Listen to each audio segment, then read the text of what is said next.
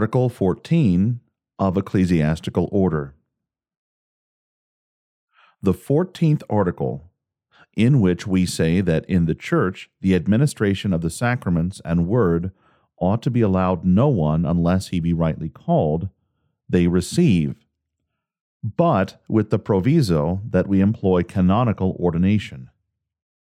Concerning this subject, we have frequently testified in this assembly that it is our greatest wish to maintain church polity and the grades in the church, even though they have been made by human authority. For we know that church discipline was instituted by the fathers in the manner laid down in the ancient canons with a good and useful intention. But the bishops either compel our priests to reject and condemn this kind of doctrine which we have confessed, or by a new and unheard of cruelty, they put to death the poor innocent men. These causes hinder our priests from acknowledging such bishops. Thus, the cruelty of the bishops is the reason why the canonical government, which we greatly desire to maintain, is in some places dissolved. Let them see to it how they will give an account to God for dispersing the church.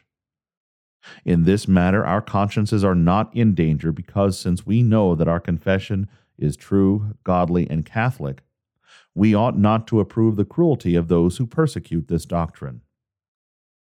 And we know that the Church is among those who teach the Word of God aright and administer the sacraments aright, and not with those who not only by their edicts endeavor to efface God's Word, but also put to death those who teach what is right and true, towards whom, even though they do something contrary to the canons, yet the very canons are milder.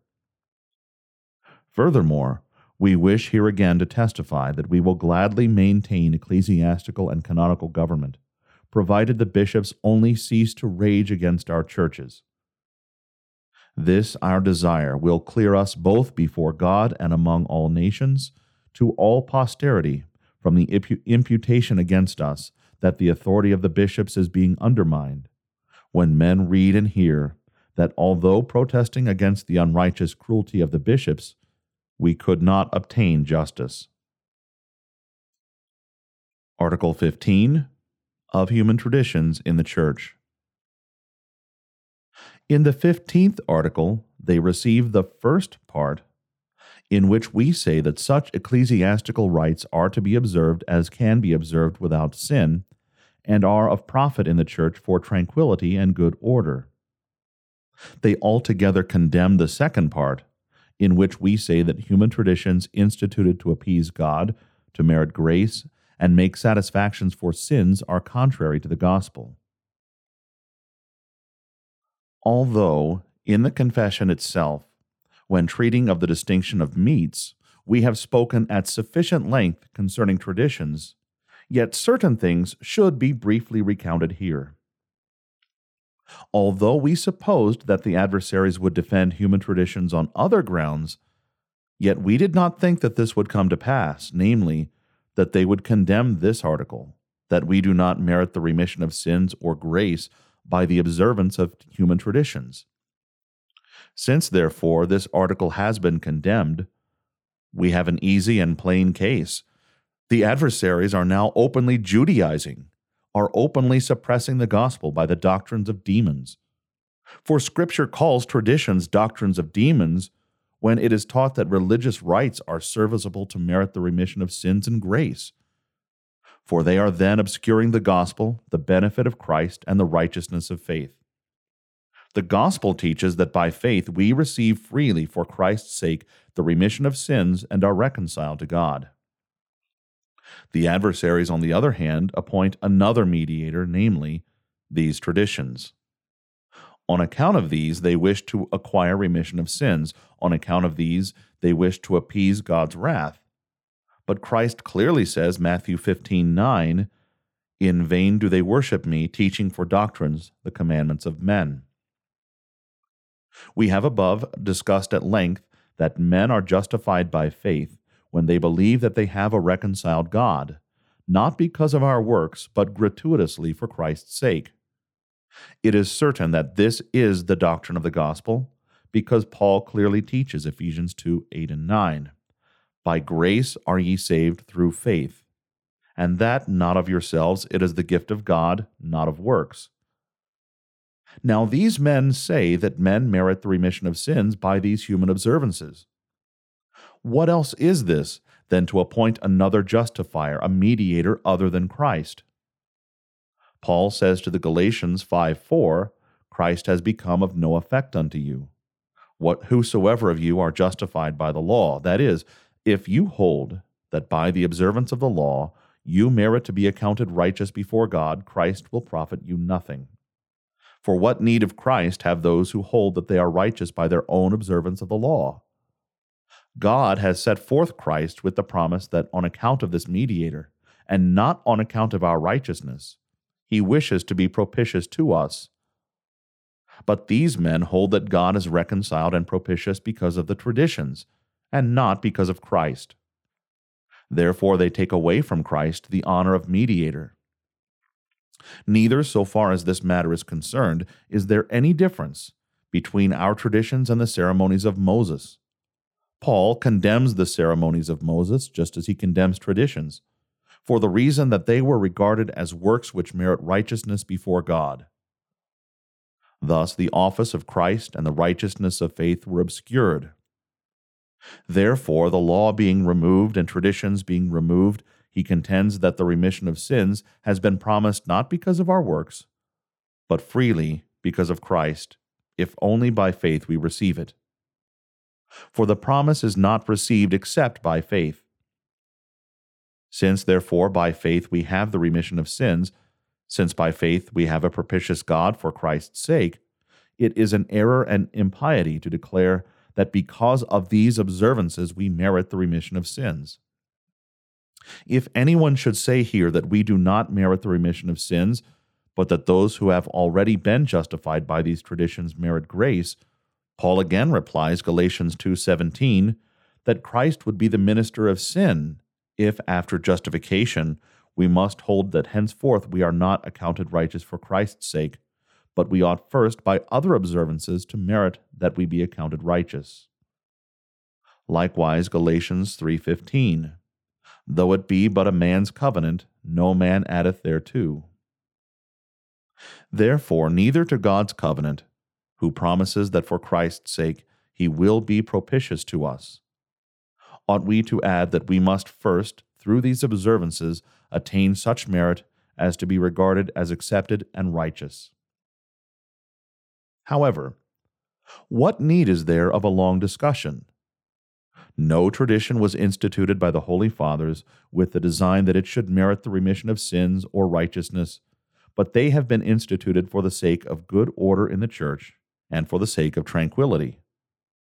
And when anyone wishes to institute certain works to merit the remission of sins or righteousness, how will he know that these works please God since he has not the testimony of God's word.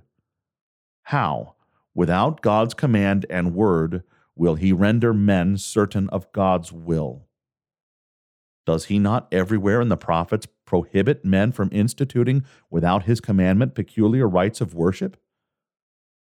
In Ezekiel 20, 18, and 19, it is written, Walk ye not in the statutes of your fathers, neither observe their judgments, nor defile yourselves with their idols. I am the Lord your God. Walk in my statutes and keep my judgments and do them. If men are allowed to institute religious rites and, the, and through these rites merit grace, the religious rites of all the heathen will have to be approved, and the rites instituted by Jeroboam, 1 Kings 12:26, and by others outside of the law will have to be approved. For what difference does it make? if we have been allowed to institute religious rites that are profitable for meriting grace, or by these they merited remission of sins and righteousness, and yet did not know the righteousness of faith. Lastly, whence are we rendered certain that rites instituted by men without God's command justify, inasmuch as nothing can be affirmed of God's will without God's word? What if God does not approve these services? How, therefore, do the adversaries affirm that they justify? Without God's word and testimony, this cannot be affirmed. And Paul says, Romans 14:23, whatsoever is not of faith is sin. But as these services have no testimony of God's word, conscience must doubt as to whether they please God. And what need is there of words on a subject so manifest? If the adversaries defend these human services as meriting justification, grace, and the remission of sins, they simply establish the kingdom of Antichrist. For the kingdom of Antichrist is a new service of God devised by human authority rejecting Christ. Just as the kingdom of Muhammad has services and works through which it wishes to be justified before God, nor does it hold that men are gratuitously justified before God by faith for Christ's sake. Thus, the papacy also will be a part of the kingdom of Antichrist, if it thus defends human services as justifying. For the honor is taken away from Christ when they teach that we are not justified gratuitously by faith for Christ's sake, but by such services, especially when they teach that such services are not only useful for justification, but are also necessary, as they hold above in Article 7, where they condemn us for saying that unto true unity of the Church it is not necessary that rites instituted by men should everywhere be alike. Daniel 11:38 indicates that new human services will be the very form and constitution of the kingdom of Antichrist. For he says thus, But in his estate shall he honor the God of forces, and a God whom his fathers knew not shall he honor with gold and silver and precious stones. Here he describes new services, because he says that such a God shall be worshipped as the fathers were ignorant of.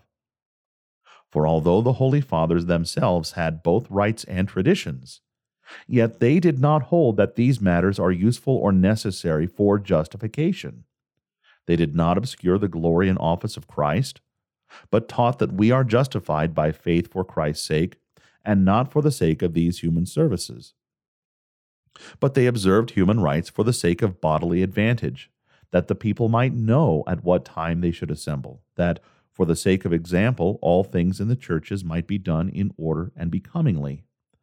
Lastly, that the common people might receive a sort of training for the distinction of times and the variety of rites are of service in admonishing the common people. The fathers had these reasons for maintaining the rites, and for these reasons we also judge it to be right that traditions be maintained. And we are greatly surprised that the adversaries contend for another design of traditions, namely, that they merit the remission of sins, grace, or justification. What else is this than to honor God with gold and silver and precious stones? That is, to hold that God becomes reconciled by a variety in clothing, ornaments, and by similar rites as are infinite in human traditions. Paul writes to the Colossians 2:23 that traditions have a show of wisdom, and indeed they have.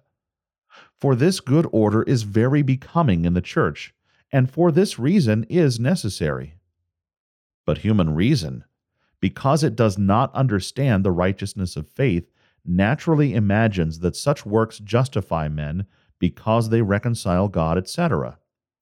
Thus the common people among the Israelites thought, and by this opinion increased such ceremonies, just as among us they have grown in the monasteries. Thus human reason judges also of bodily exercises of fasts. Although the end of these is to restrain the flesh, reason falsely adds that they are services which justify. As Thomas writes, fasting avails for the extinguishing and the prevention of guilt. These are the words of Thomas. Thus, the semblance of wisdom and righteousness in such works deceives men. And the examples of the saints are added, and when men desire to imitate these, they imitate for the most part the outward exercises, their faith they do not imitate. After this semblance of wisdom and righteousness has deceived men, then infinite evils follow. The gospel concerning the righteousness of faith in Christ is obscured, and vain confidence in such works succeeds. Then the commandments of God are obscured. These works arrogate to themselves the title of a perfect and spiritual life, and are far preferred to the works of God's commandments, as the works of one's own calling, the administration of the state, the management of a family, married life, the bringing up of children. Compared with these ceremonies, the latter are judged to be profane, so that they are exercised by many with some doubt of conscience. For it is known that many have abandoned the administration of the state and married life in order to embrace these observances as better and holier. Nor is this enough.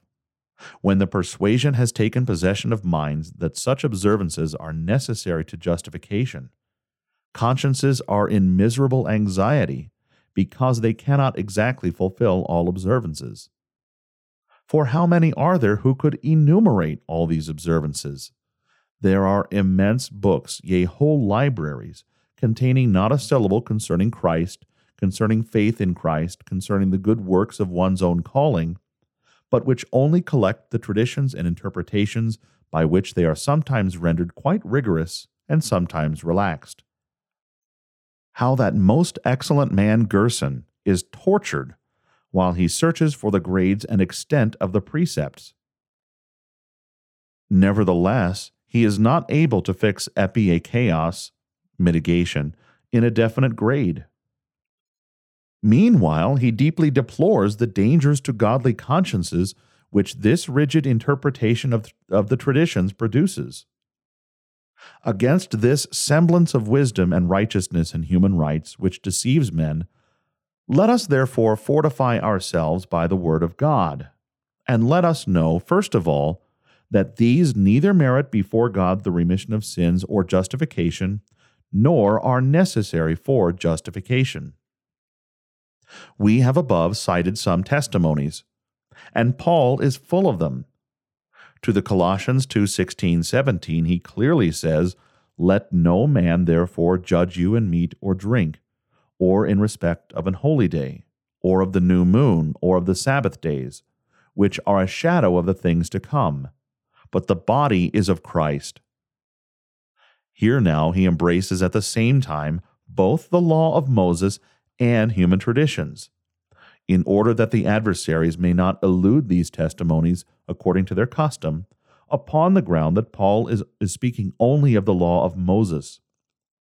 But he clearly testifies here that he is speaking of human traditions. However, the adversaries do not see what they are saying. If the gospel says that the ceremonies of Moses, which were divinely instituted, do not justify, how much less do human traditions justify? Neither have the bishops the power to institute services as though they justified, or were necessary for justification. Yea, the apostles, Acts 15.10, say, Why tempt ye God to put a yoke, etc., where Peter declares this purpose to burden the church a great sin. And Paul forbids the Galatians 5.1 to be entangled again with the yoke of bondage. Therefore, it is the will of the apostles that this liberty remain in the church, that no services of the law or of traditions be judged as necessary, just as in the law ceremonies were for a time necessary, lest the righteousness of faith be obscured. If men judge that these services merit justification, or are necessary for justification.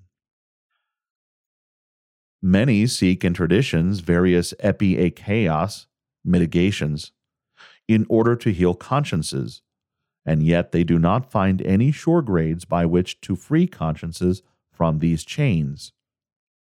But just as Alexander once for all solved the Gordian knot by cutting it with his sword when he could not disentangle it, so the apostles once for all free consciences from traditions, especially if they are taught to merit justification. The apostles compel us to oppose this doctrine by teaching and examples. They compel us to teach that traditions do not justify, that they are not necessary for justification, that no one ought to frame or receive traditions with the opinion that they merit justification.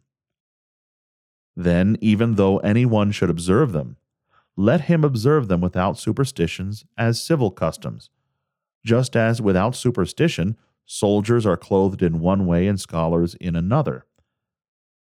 The apostles violate tradition and are excused by Christ, for the example was to be shown the Pharisees that these services are unprofitable.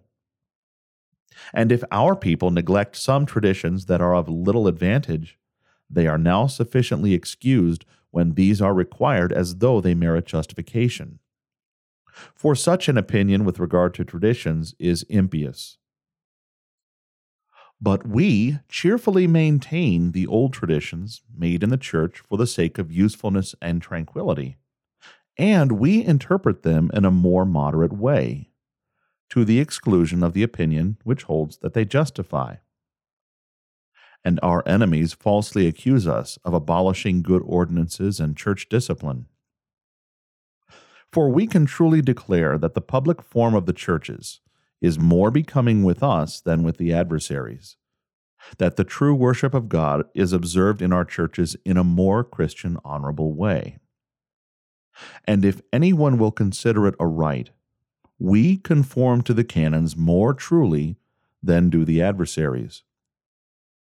With the adversaries, unwilling celebrants and those hired for pay, and very frequently only for pay, celebrate the masses. They sing psalms, not that they may learn or pray, but for the sake of the service, as though this work were a service, or at least for the sake of reward.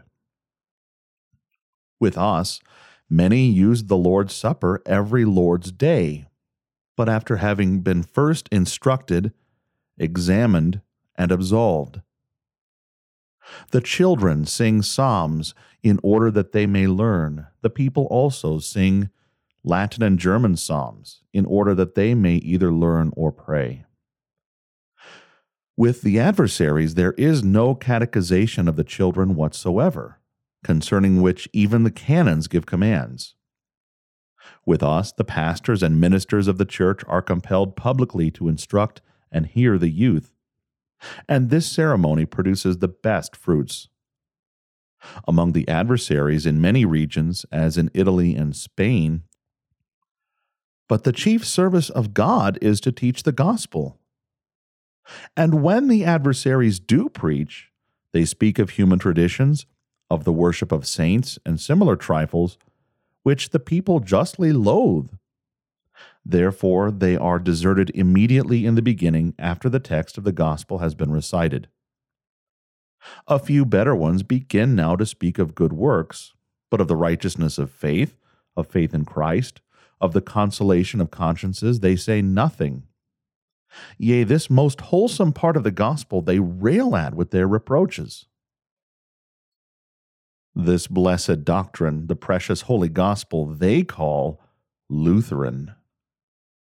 On the contrary, in our churches, all the sermons are occupied with such topics as these of repentance, of the fear of God, of faith in Christ, of the righteousness of faith, of the consolation of consciences by faith, of the exercises of faith, of prayer, what its nature should be, and that we should be fully confident that it is efficacious, that it is heard of the cross, of the authority of magistrates in all civil ordinances, of the distinction between the kingdom of Christ or the spiritual kingdom and political affairs, of marriage, of the education and instruction of children, of chastity, of all the offices of love.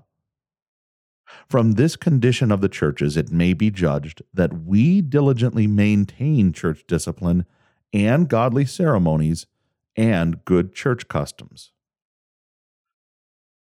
And of the mortification of the flesh and discipline of the body, we thus teach, just as the confession states, that a true and not a feigned mortification occurs through the cross and afflictions by which God exercises us, when God breaks our will, inflicts the cross and trouble.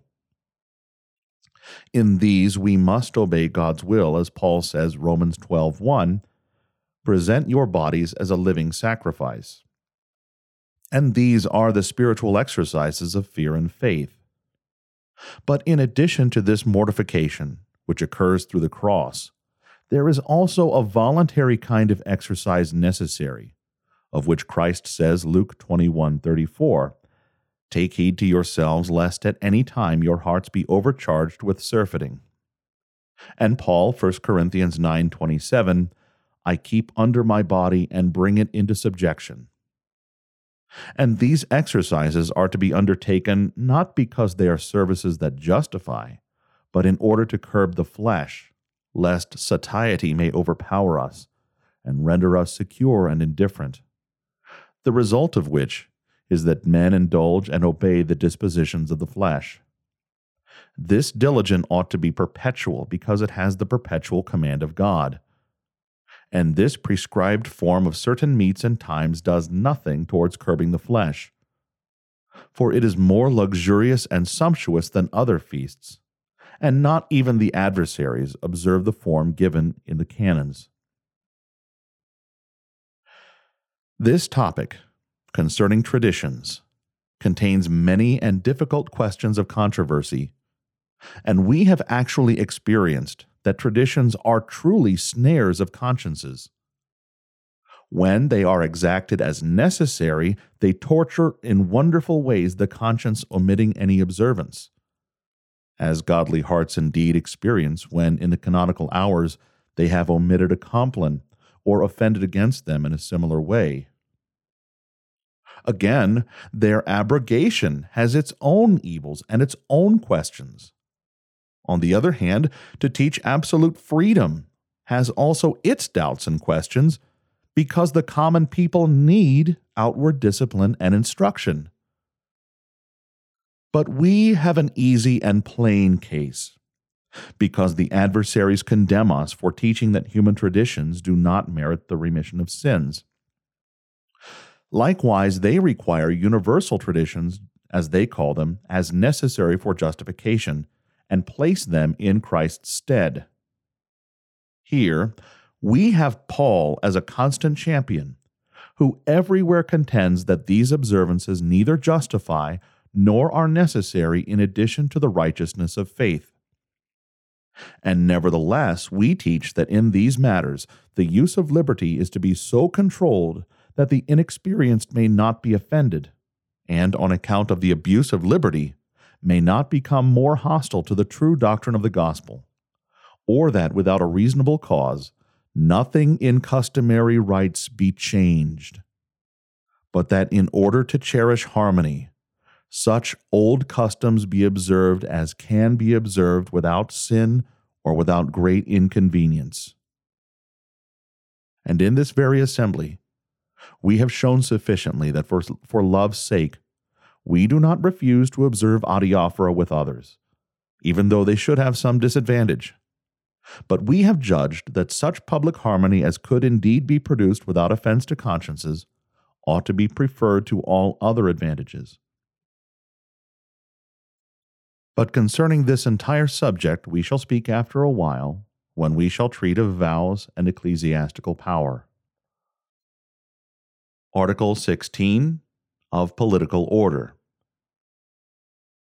The 16th article the adversaries receive without any exception, in which we have confessed that it is lawful for the Christian to bear civil office, sit in judgment, determine matters by the imperial laws and other laws in present force, appoint just punishments, engage in just wars, act as a soldier, make legal contracts, hold property, take an oath, when magistrates require it, contract marriage.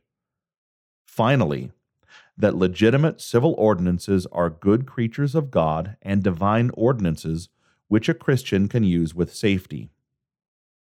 This entire topic concerning the distinction between the kingdom of Christ and a political kingdom has been explained to advantage in the literature of our writers, that the kingdom of Christ is spiritual, to wit, beginning in the heart the knowledge of God, the fear of God, and faith, eternal righteousness, and eternal life. Meanwhile, it permits us outwardly to use legitimate political ordinances of every nation in which we live, just as it permits us to use medicine, or the art of building, or food, drink, air. Neither does the gospel bring new laws concerning the civil state, but commands that we obey present laws, whether they have been framed by heathen or by others, and that in this obedience we should exercise love. For Karlstadt was insane in imposing upon us the judicial laws of Moses. Concerning these subjects, our theologians have written more fully, because the monks diffused many pernicious opinions in the church. They called a community of property the polity of the gospel. They said that not to hold property, not to vindicate oneself at law, were evangelical counsels. These opinions greatly obscure the gospel and the spiritual kingdom, and are dangerous to the commonwealth. For the gospel does not destroy the state or family, but much rather approves them and bids us obey them as a divine ordinance, not only on account of punishment, but also on account of conscience. Julian the Apostate, Celsus, and very many others made the objection to Christians that the gospel would rend asunder states because it prohibited legal redress, and taught certain other things not at all suited to, a, to political association and these questions wonderfully exercised Origen, Nazianzen, and others, although indeed they can be most readily explained if we keep in mind the fact that the gospel does not introduce laws concerning the civil state, but is the remission of sins and the beginning of a new life in the hearts of believers. Besides, it not only approves outward governments but subjects us to them. Romans 13:1 just as we have been necessarily placed under the laws of seasons, the changes of winter and summer as divine ordinances. The gospel forbids private redress, and Christ inculcates this so frequently with the design that the apostles should not think that they ought to seize the governments from those who held otherwise, just as the Jews dreamed concerning the kingdom of the Messiah. But that they might know they ought to teach concerning the spiritual kingdom that it does not change the civil state. Therefore, private redress is prohibited not by advice, but by a command. Matthew 5:39, Romans 12:19. Public redress, which is made through the office of the magistrate, is not advised against, but is commanded and is a work of God according to Paul, Romans 13:1. Now, the different kinds of public redress are legal decisions, capital punishment, wars, military service. It is manifest how incorrectly many writers have judged concerning these matters, because they were in the error that the gospel is an external, new, and monastic form of government, and did not see that the gospel brings eternal righteousness to hearts, while it outwardly approves the civil state. It is also a most vain delusion that it is Christian perfection not to hold property. For Christian perfection consists not in the contempt of civil ordinances, but in dispositions of the heart, in great fear of God, in great faith. Just as Abraham, David, Daniel, even in great wealth and while exercising civil power, were no less perfect than any hermits. But the monks, especially the barefoot monks, have spread this outward hypocrisy before the eyes of men, so that it could not be seen in what things true perfection exists. With what praises they have brought forward this communion of property, as though it were evangelical. But these praises have the greatest danger, especially since they differ much from the Scriptures. For Scripture does not command that property be common, but the law of the Decalogue when it says Exodus 20:15, thou shalt not steal, distinguishes rights of ownership and commands each one to hold what is his own.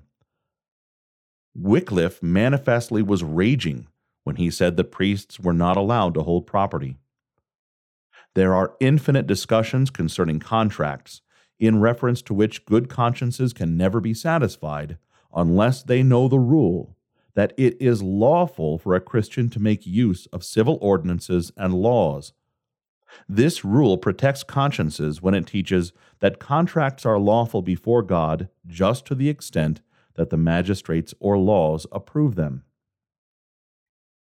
This entire topic concerning civil affairs has been so clearly set forth by our theologians that very many good men occupied in the state and in business have declared that they have been greatly benefited, who before, troubled by the, the opinion of the monks, were in doubt as to whether the gospel allowed these civil offices and business.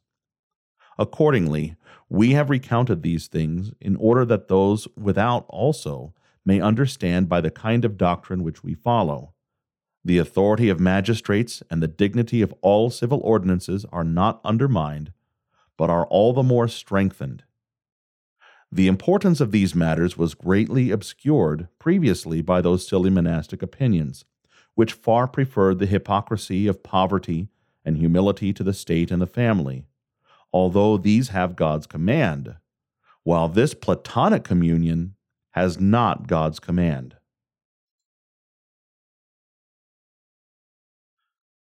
Article 17 of Christ's return to judgment.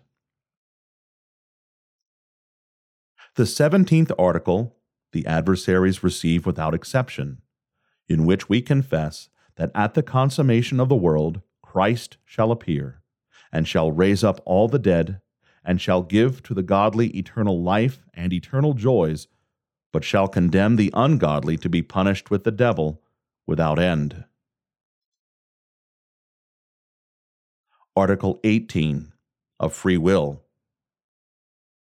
The 18th article of Free Will the adversaries receive, although they add some testimonies not at all adapted to this case. They add also a declamation that neither with the Pelagians is too much to be granted to the free will, nor with the Manichaeans is all freedom to be denied it. Very well. But what difference is there between the Pelagians and our adversaries? since both hold that without the Holy Ghost, men can love God and perform God's commandments with respect to the substance of the acts, and can merit grace and justification by works which reason performs by itself without the Holy Ghost. How many absurdities follow from these Pelagian opinions, which are taught with great authority in the schools? These Augustine, following Paul, refutes with great emphasis, whose judgment we have recounted above in the article of justification. Nor indeed do we deny liberty to the human will. The human will has liberty in the choice of works and things which reason comprehends by itself. It can, to a certain extent, render civil righteousness or the righteousness of works. It can speak of God, offer to God a certain service by an outward work, obey magistrates, parents. In the choice of an outward work, it can restrain the hands from murder, from adultery, from theft. Since there is left in human nature reason and judgment concerning objects subjected to the senses, choice between these things and the liberty and power to render civil righteousness are also left. For Scripture calls this righteousness of the flesh, which the carnal nature, that is reason, renders by itself without the Holy Ghost. Although the power of concupiscence is such that men more frequently obey evil dispositions than sound judgment. And the devil, who is efficacious in the godless, as Paul says, Ephesians 2 2, does not cease to incite this feeble nature to various offenses. These are the reasons why even civil righteousness is rare among men, as we see that not even the philosophers themselves, who seem to have aspired after this righteousness, attained it. But it is false to say that he who performs the works of the commandments without grace does not sin. And they add further that such works also merit de congruo the remission of sins and justification. For human hearts without the Holy Ghost are without the fear of God, without trust toward God. They do not believe that they are heard, forgiven, helped, and preserved by God. Therefore, they are godless. For neither can a corrupt tree bring forth good fruit, Matthew 7:18, and without faith it is impossible to please God, Hebrews 11:6. Therefore, although we concede to free will the liberty and power to perform the outward works of the law, yet we do not ascribe to free will these spiritual matters, namely, truly to fear God, truly to believe God, truly to be confident and hold that God regards us, hears us, forgives us, etc.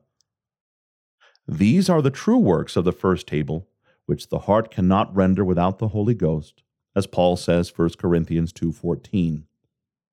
The natural man, that is, man using only natural strength, receiveth not the things of the Spirit of God. That is, a person who is not enlightened by the Spirit of God does not, by his natural reason, receive anything of God's will in divine matters. And this can be decided if men consider what their hearts believe concerning God's will, whether they are truly confident that they are regarded and heard by God. Even for saints to retain this faith is difficult, so far is it from existing in the godless. But it is conceived, as we have said above, when terrified hearts hear the gospel and receive consolation. Therefore, such a distribution is of advantage, in which civil righteousness is ascribed to the free will, and spiritual righteousness to the governing of the Holy Ghost in the regenerate. For thus the outward discipline is retained, because all men ought to know equally, both that God requires this civil righteousness, and that in a measure we can afford it. And yet a distinction is shown between human and spiritual righteousness between philosophical doctrine and the doctrine of the Holy Ghost, and it can be understood for what need there is of the Holy Ghost. Nor has this distribution been invented by us, but Scripture most clearly teaches it. Augustine also treats of it, and recently it has been well treated by William of Paris, but it has been wickedly suppressed by those who have dreamt that men can obey God's law without the Holy Ghost but that the Holy Ghost is given in order that, in addition, it may be considered meritorious. Article 19 of the Cause of Sin. The 19th article the adversaries receive, in which we confess that, although God only and alone has framed all nature and preserves all things which exist, yet he is not the cause of sin, but the cause of sin is the will in the devil and men, turning itself away from God, according to the saying of Christ concerning the devil, John 8:44, when he speaketh a lie, he speaketh of his own. Article 20 of Good Works. In the 20th article, they distinctly lay down these words, namely, that that they reject and condemn our statement that men do not merit the remission of sins by good works. They clearly declare that they reject and condemn this article. What is to be said on a subject so manifest? Here, the framers of the confutation openly show by what spirit they are led.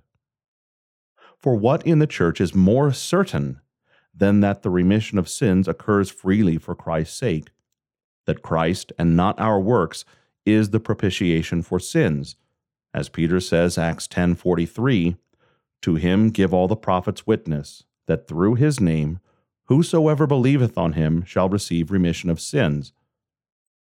To this church of the prophets we would rather assent than to these abandoned writers of the confutation who so impudently blaspheme Christ. For although there were writers who held that after the remission of sins men are just before God not by faith but by works themselves, yet they did not hold this, namely, that the remission of sins itself occurs on account of our works and not freely for Christ's sake. Therefore, the blasphemy of ascribing Christ's honor to our works is not to be endured. These theologians are now entirely without shame if they dare to bring such an opinion into the Church. Nor do we doubt that His most excellent imperial majesty and very many of the princes would not have allowed this passage to remain in the confutation if they had been admonished of it. Here, we could cite infinite testimonies from Scripture and from the Fathers. But also above, we have said enough on this subject. And there is no more need of testimonies for one who knows why Christ has been given to us, who knows that Christ is the propitiation for our sins. Isaiah says, 53 6, The Lord hath laid on him the iniquities of us all. The adversaries, on the other hand, accuse Isaiah and the entire Bible of lying and teach that God lays our iniquities not on Christ, but on our works. Neither are we disposed to mention here the sort of works which they teach. We see that a horrible decree has been prepared against us, which would terrify us still more if we were contending concerning doubtful or trifling subjects. Now, since our consciences understand that by the adversaries the manifest truth is condemned, whose defense is necessary for the church and increases the glory of Christ, we easily despise the terrors of the world, and with a strong spirit will bear whatever is to be suffered for the glory of Christ and the advantage of the church. Who would not rejoice to die in the confession of such articles as that we obtain the remission of sins by faith freely for Christ's sake? that we do not merit the remission of sins by our works. The consciences of the pious will have no sufficiently sure consolation against the terrors of sin and death, and against the devil soliciting to despair, if they do not know that they ought to be confident that, that they have remission of sins freely for Christ's sake. This faith sustains and quickens hearts in the most violent conflict with despair. Therefore, the cause is one which is worthy that for its sake we should refuse no danger. Whosoever you are that has assented to our confession, do not yield to the wicked, but on the contrary go forward the more boldly. When the adversaries endeavor, by means of terrors and tortures and punishments, to drive away from you that consolation which has been tendered to the entire church in this article of ours Testimonies of Scripture will not be wanting to one seeking them, which will establish his mind. For Paul, at the top of his voice, as the saying is, cries out, Romans 3:24 and 4:16, that sins are freely remitted for Christ's sake. It is of faith, he says, that it might be by grace, to the end the promise might be sure. That is, if the promise would depend upon our works, it would not be sure if remission of sins would be given on account of our works, when would we know that we had obtained it? When would a, a, terrified conscience find a work which it would consider sufficient to appease God's wrath? But we spoke of the entire matter above. Thence let the reader derive testimonies. For the unworthy treatment of the subject has been forced from us the present not discussion, but complaint that on this topic they have distinctly recorded themselves as disapproving this article of ours, that we obtain remission of sins not on our account of not on account of our works, but by faith and freely on account of Christ. The adversaries also add testimonies to their own condemnation, and it is worthwhile to recite several of them. They quote from 2 Peter 1:10, "Give diligence to make your calling sure, etc." Now you see, reader, that our adversaries have not wasted labor in learning logic, but have the art of inferring from the Scriptures whatever pleases them. Make your calling sure by good works. Therefore, works merit the remission of sins?